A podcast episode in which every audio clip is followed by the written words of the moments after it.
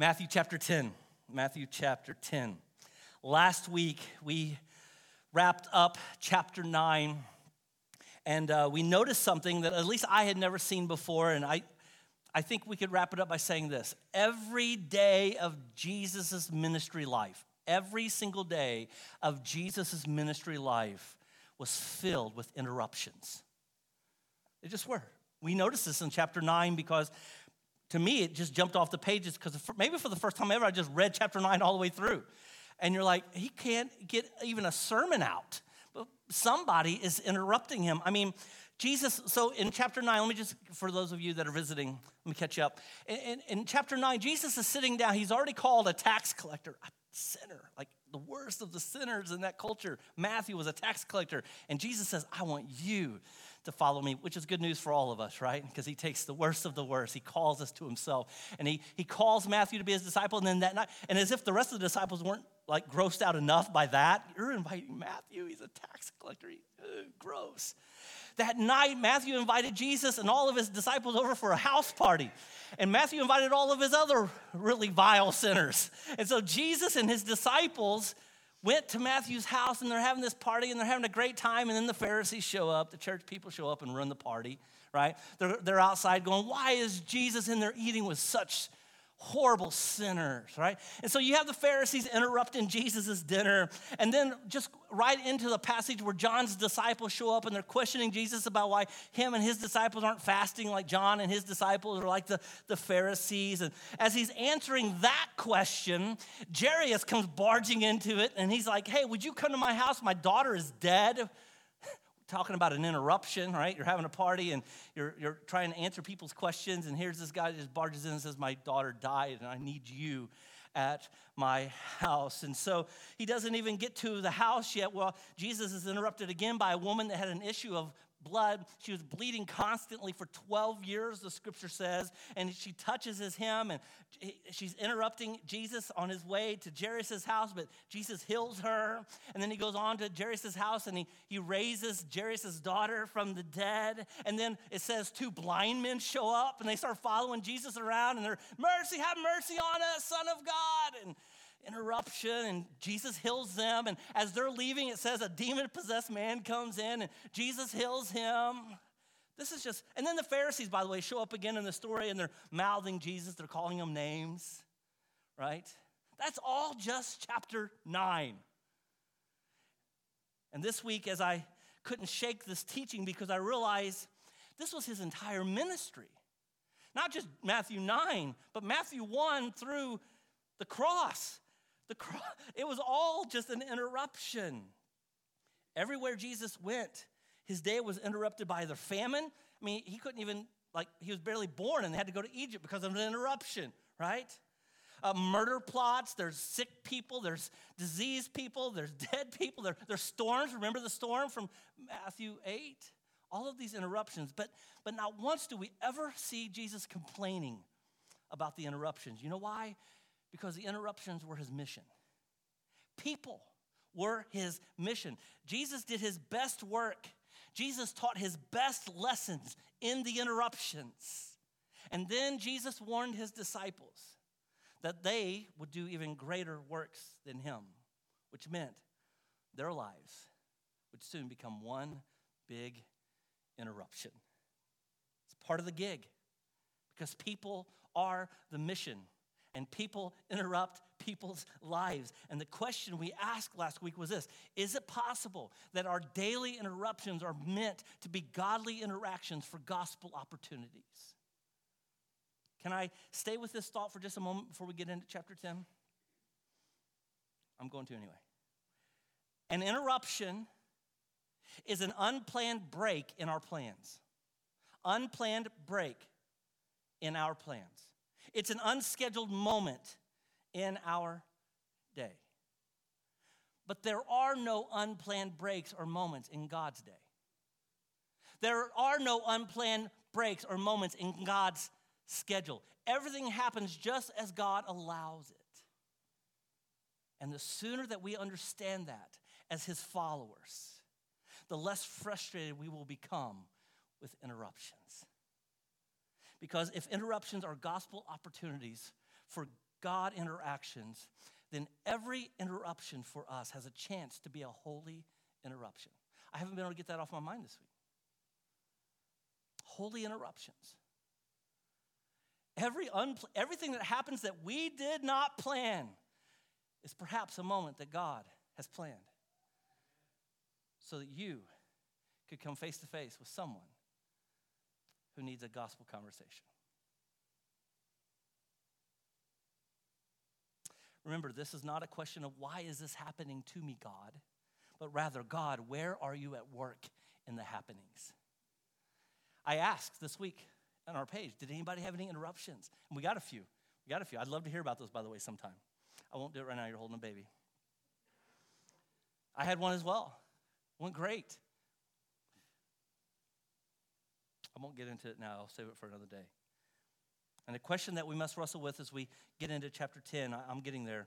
This is a question that we must wrestle with as disciples of Jesus. How many holy interruptions do we possibly miss week in and week out because we are more frustrated by the unplanned moment in our day than the possibility of a God planned opportunity? How many moments do we miss complaining because something happened we didn't plan when God had planned for that moment to be an opportunity for either you to grow in your faith or perhaps, maybe, just maybe, somebody else grow in theirs? I know we've got to move on. But what if we become a family of servant missionaries that fully expected and embraced holy interruptions? What if we just expected them? We, we make our plans and then we surrender them to God's plans and we invite Him to interrupt us any way He so chooses for His glory and our good, even though we might not see the glory or the good in the moment. like there's nobody that's going to be sitting on side of the road tomorrow with a flat tire going, God, thank you for this holy interruption. But what if? What I thought about this this week. I was on the road a little bit, and while I was going through this holy interruption, man, I am rambling, and I can't do that today. We have a lot to cover. But I just thought, what if, what if, if I had a flat tire in this moment? I know how I'd react. Why me? I don't have time for this. I got to get this from point A to point B. That's my plan. What if God says, no, no, no, it's, it's a different plan? And I'm thinking, well, what if I have to call a tow truck? And then in my mind, I'm like, what if that tow truck driver that day is um, contemplating suicide? What if he's contemplating, what if he's going through a bad marriage and goes, is there any hope for me? And what if my flat tire isn't about my flat tire, but it's about me interacting with someone who needs hope in the gospel? That's different, church. That's a different way of thinking. And my prayer is that we get there as a church that on Sundays we can stand in that mic and we give testimony of holy interruptions. A moment that you didn't plan, but God planned, He showed up and lives were changed. That's the ministry of Jesus. And then we just wait and watch and see what He does. All right. And by the way, we don't have to pray for holy interruptions. I'm not asking, God, give us holy. Listen, they're natural. Your plans will be interrupted today and tomorrow and Tuesday and Wednesday we don't have to go looking for them or praying for them, they find us, but we must pray that God helps us recognize them and not waste the moments when He gives them. So last week we learned how to pray as everyday disciples, right? Even in the interruptions, we pray that God will open our eyes to see people the way He sees them, that He'll open our hearts to have compassion, feel for them the way He feels for them, and to help us better trust Him as the Lord over the harvest, that He will send more workers into the field to see and feel as Jesus did and display and to declare His gospel. This week, Jesus starts out chapter 10 by sending out his disciples and reveals what they should expect as they go. Now, this is good news for us because as we learn to pray and live every day as his disciples, embracing holy interruptions, we can also learn some things from chapter 10 on realistic expectations. Say realistic Yeah. realistic expectations as we live as Jesus lived. In fact, in chapter 10, I see eight. There might be only six, you might find 16, but I observed eight this week, and I want to attempt to cover them all, which means I can't cover any of them very well. We're not going deep here this morning. This is going to give you an opportunity to read further and to study deeper this week if you so choose. But Matthew chapter 10, look at verse 1. Jesus called his 12 disciples together. He gave them authority to cast out evil spirits and heal every kind of disease and illness. So it sounds to me like Jesus was giving his disciples the authority to go and to continue doing what he was already doing. If you've been here for the study of Matthew, you realize everything he just told them to do is what Jesus has been doing. In fact, he goes on in verses 7 and 8. Look down to verses 7 and 8. Go and announce to them that the kingdom of heaven is near. That's what Jesus was doing. He says, Go and heal the sick, raise the dead, cure those with leprosy, leprosy, and cast out demons. That's what Jesus was doing and give as freely as you have received. So, in other words, just keep doing what you've seen me doing. That's what Jesus is telling them. And then I think Jesus gives them a little gospel rule there. Did you get it? Give as you have received, do for others as I have done for you. And how are they to do it? Don't miss this by the authoritative power of Jesus. That's the first expectation I see here in our passage.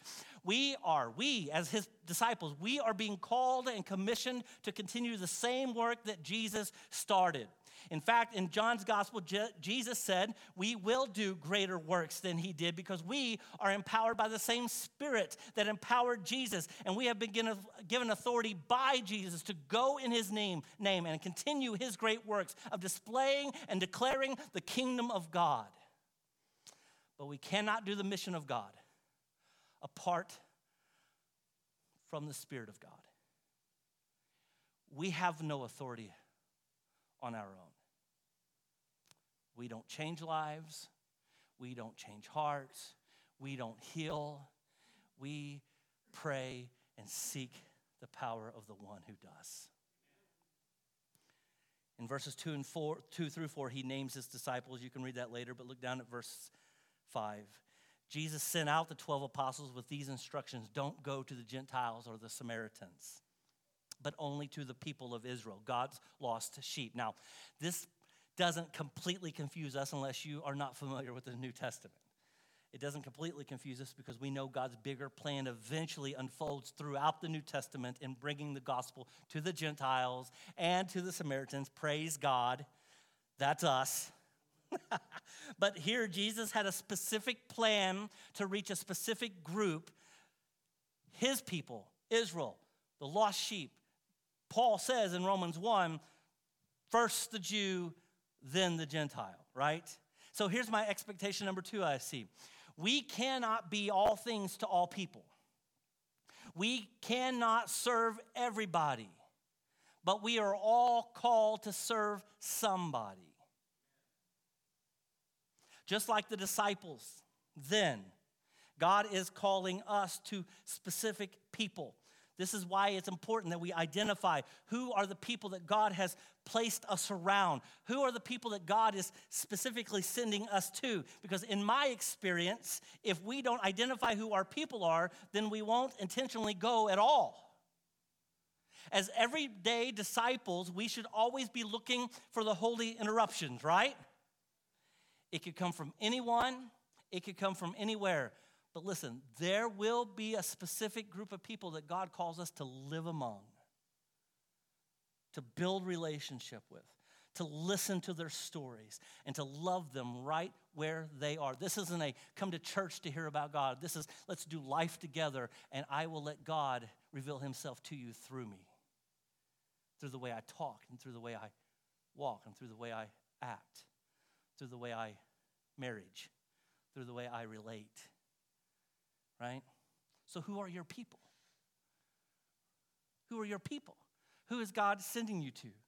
You might not understand the why or the who, but we trust that God's ways are better than ours. Verse 9.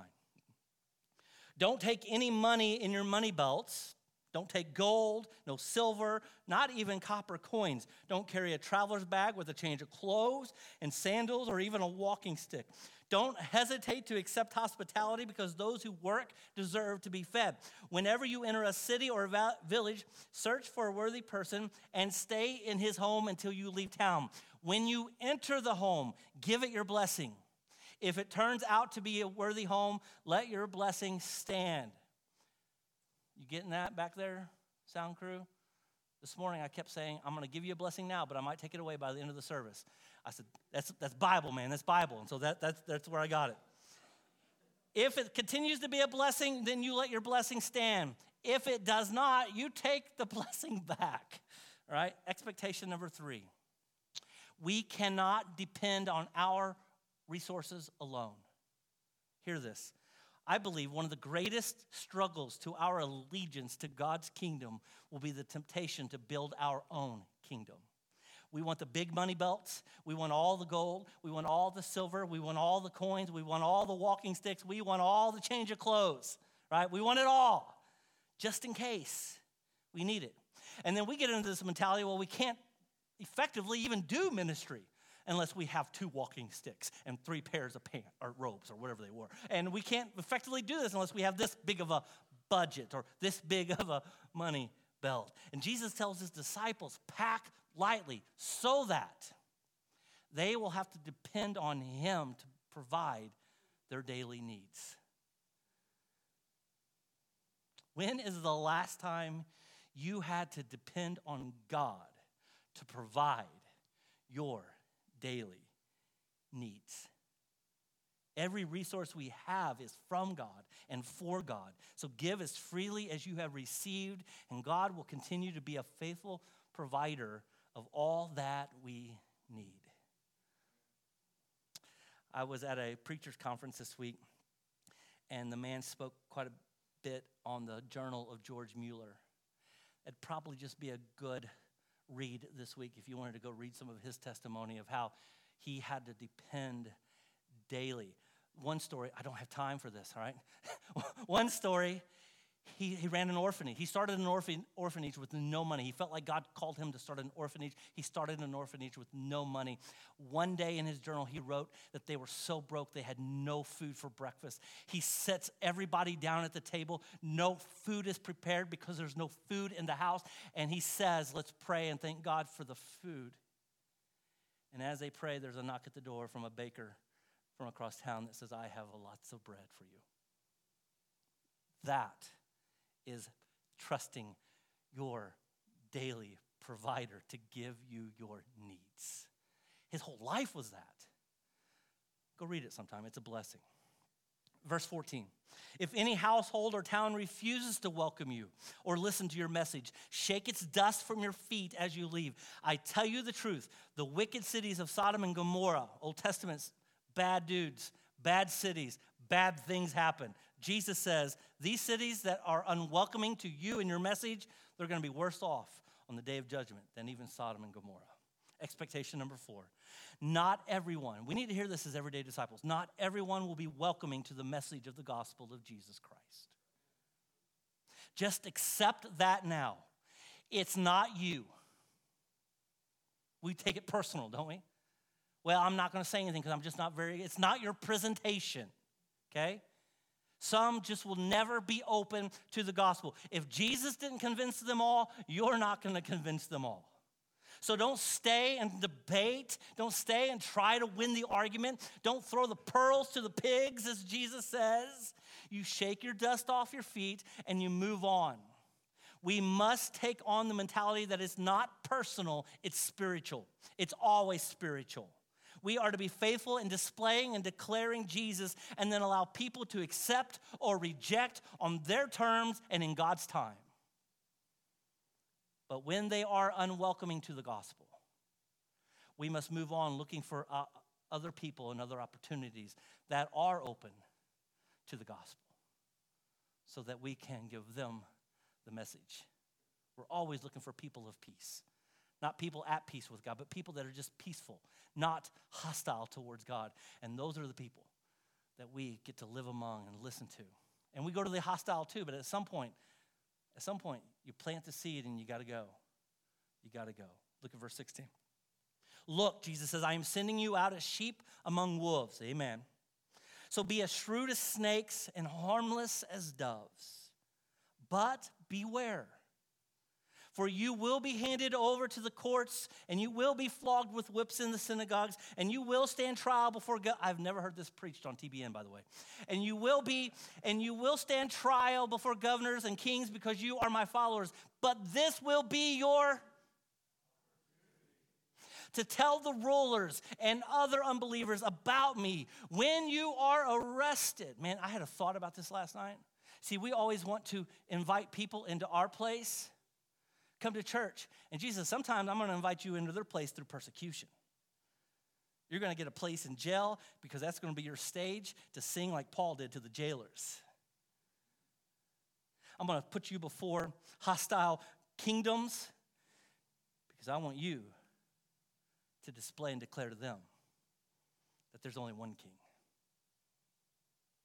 This will be your opportunity to tell the rulers and other unbelievers about me. When you are arrested, not if, but when you are arrested, don't worry about how to respond or what to say. God will give you the right words at the right time, for it is not you who will be speaking, it will be the Spirit of the Father speaking through you. Expectation number five we will be persecuted because we are a follower of Jesus. This is, I, wait, okay, this is hard for us to comprehend in America because we haven't experienced it, but it's coming coming.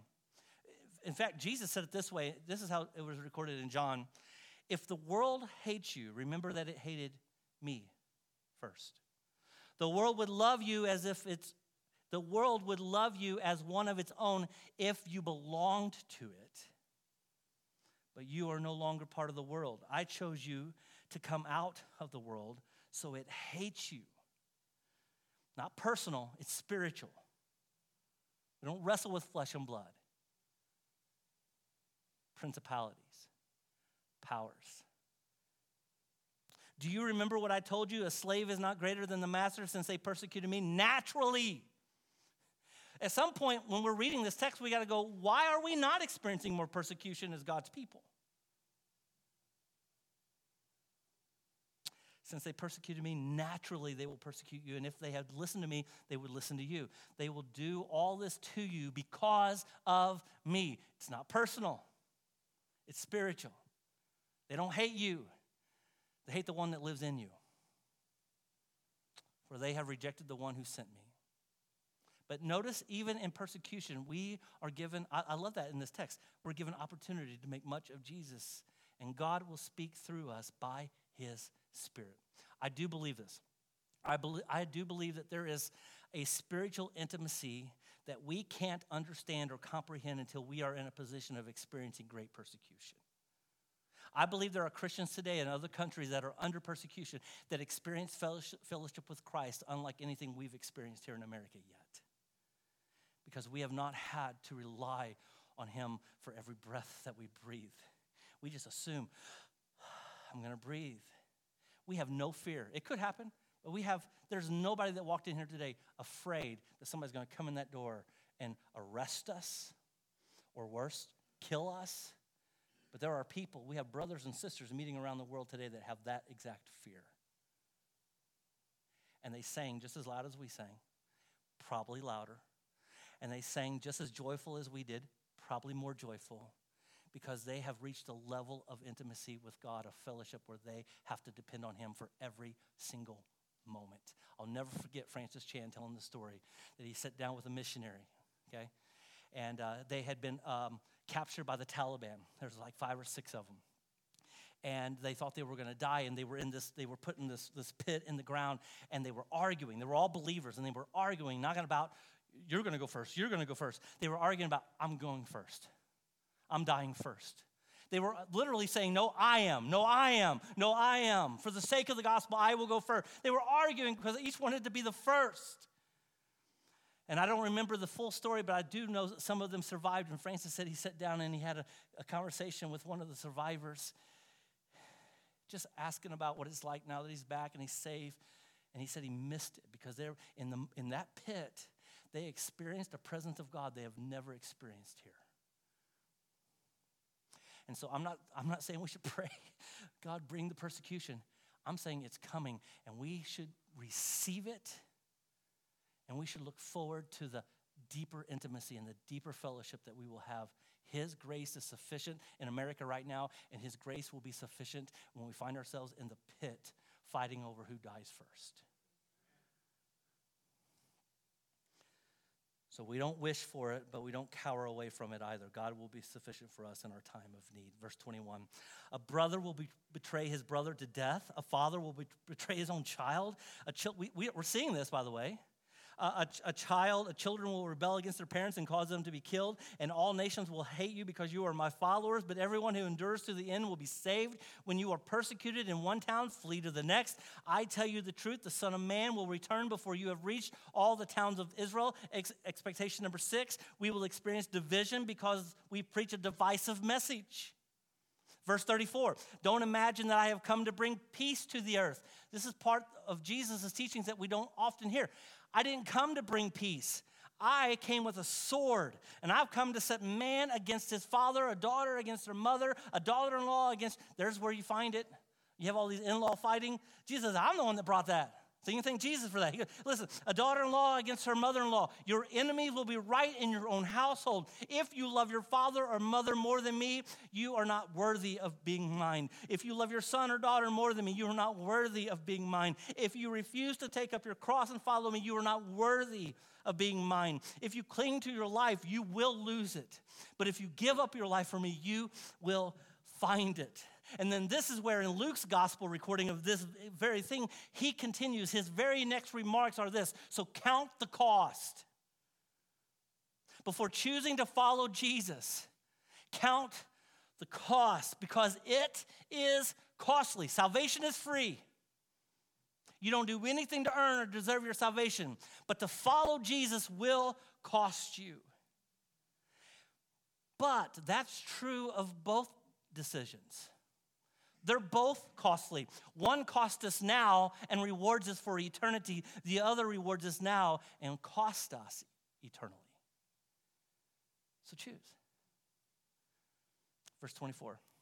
Students are not greater than the teacher. Slaves are not greater than the master. Students are to be like the teacher, and slaves are to be like their master. And since I the master of the household have been called the prince of demons.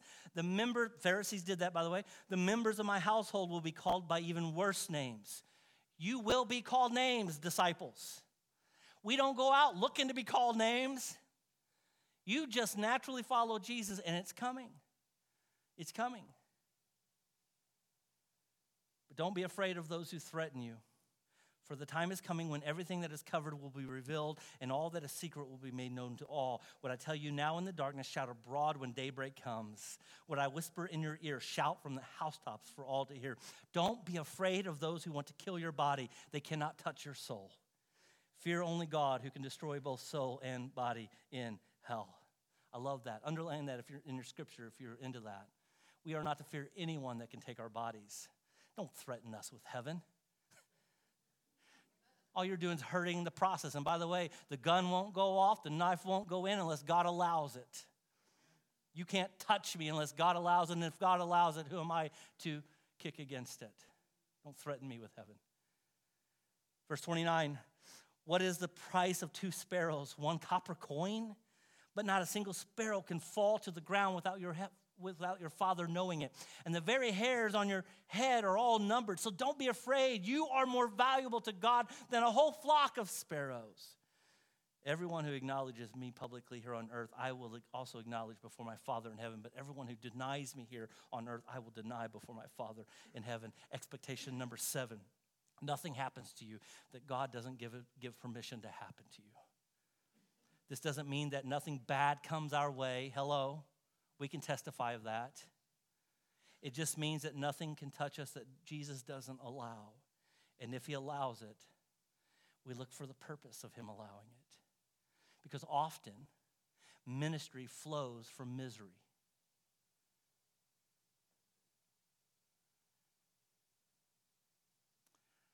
Our testimonies only gain power from trials and testing. Look at verse 40. Anyone who receives you receives me. Anyone who receives me receives the Father who sent me. If you receive a prophet as one who speaks to God, you will be given the same reward as a prophet. And if you receive the righteous people because of their righteousness, you will be given a reward like theirs. And if you give even a cup of cold water to one of the least of my followers, you will surely be rewarded. Last expectation, number eight. When we serve others, we're serving Jesus. Look at first look at Colossians. I want to go to Colossians for a minute. 23 says, Work willingly at whatever you do as though you were working for the Lord rather than for people. Remember that the Lord will give you an inheritance as your reward, and that the master you are serving is Christ. Jesus himself is going to say this in Matthew 25. Verse 35, he says, For I was hungry and you fed me. I was thirsty, you gave me a drink. I was a stranger, you invited me into your home. I was naked and you gave me clothing. I was sick and you cared for me. I was in prison and you visited me. Then these righteous ones replied to the Lord, When did we see you hungry and feed you? When did we, Lord, when did we see you thirsty and we gave you a drink? When was you sick or when was you in prison where we could care for you? And the king will say, I tell you the truth. When you did it to the one of the least of these, my brothers and sisters, you were doing it to me. You see, Jesus tells us that these are the expectations as everyday disciples of Jesus. And if we are going to live as Jesus lived and preach what Jesus preached, we should have realistic expectations. It's not going to all go great. In fact, chapter 10 delivers some pretty shocking expectations to his disciples. Like, this wasn't the greatest pep rally. I could think of better ways. like, I'm sending you now. All right, they're going to beat you. They're going to arrest you. They're going to hate you. They're going to they're going to try to kill you. All right, good luck. no, that's not how he said it, but chapter 10 delivers those expectations. They're not glamorous expectations, they don't give us warm and fuzzy church feelings. And honestly, it's only going to get worse in the days to come. As culture becomes more hostile towards the church, and it is, as culture becomes more hostile towards the church that stands with a holy God and against sin, we will have to choose to either remain faithful to our faith or compromise it. And we have lost families at this church because we were unwilling to compromise. And I'm under no illusion that more won't fall away as the culture becomes more hostile. I had a conversation this week at the Preachers Conference about all of the, the leaders these days deconstructing their faith. And I, and I just gave them, I, I don't think it's necessarily that they're changing their mind. I think they grew up in a culture that was very accepting of Christianity to where they could have their cake and eat it too. And now that culture is starting to become hostile towards the church, they decided no, thank you. Probably never were Christians. America just made it really easy to be a Christian in a church. Just show up. Oh, you're talent. You can sing. You're a worship leader. We don't care if you're spirit powered. You can sing. oh, you're a great communicator. Will you be our pastor? Doesn't matter if you love Jesus and follow him with all of your heart. And now we're coming to a day where we're having to look at culture in the face and make a decision. And some are just saying, no, thank you. But the day we, I'm closing, but the day we stop, the day we stop desiring to live as Jesus lived, and we start excusing away sin it's just a lifestyle choice. It's time for us to close our doors because we've stopped being the church. That's why it's important that every week we gather together in this room and we sing songs and we read scriptures and we testify of the truths of who God is and what He has done through the work and person of Jesus. And it stirs our affections more and more towards Christ, and it encourages us more and more every day as we see Hebrews, right? Hebrews, as we see the day approaching, we're encouraging each other more and more in our faith. And so we're going to end today by gathering around the Lord's table to, re, to be reminded of what it cost Him for us to be redeemed and accepted as his children. We talked about what it will cost us, but church, what it cost him.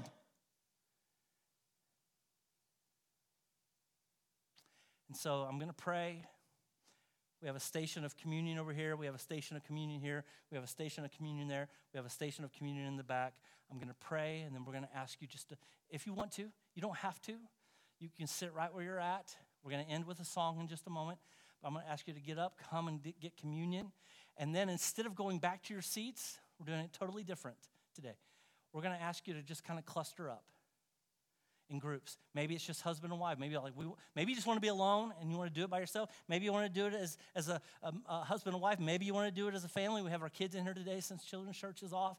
Maybe you want to just get together in a group of 10, 12, and somebody in this group just lead a prayer of thanking God for his bloodshed and his broken body. The very costly sacrifice that he took so that we could be what we are in him okay? And so uh, you're going to take communion together, you're going to pray together, and then we're going to end with a song. And during that song, you can continue just to, to reflect on communion. You can go back to your seat. You don't have to go back to your seat. We don't care where you go. We just want you to worship. Or you can just come and you can bow and you can pray if God is speaking to you about something, invite somebody else to pray with you. We, we want this to be a time that we come to the table in response to the sermon, to the word of God, and give thanks for the sacrifice He's made on our behalf, His blood shed his body broken, so that we could be the redeemed, so that we could be saved, so that we can go out and be everyday disciples empowered by the very Spirit of God. Father, I pray that as you look down into this room this morning, you are pleased with your people. I pray that you see Jesus and that you're pleased. And we want to take just a few moments as your family, as sons and daughters, as brothers and sisters, and we want to lift the cup in thanks of the blood shed and lift up the bread in thanks of your body broken so that we could have life and that we could have it more abundantly, not just in the future, but now because of you, price you've paid. God, may we search our hearts this morning. God, may we respond accordingly to however your Spirit is speaking to us. In Jesus' name we pray.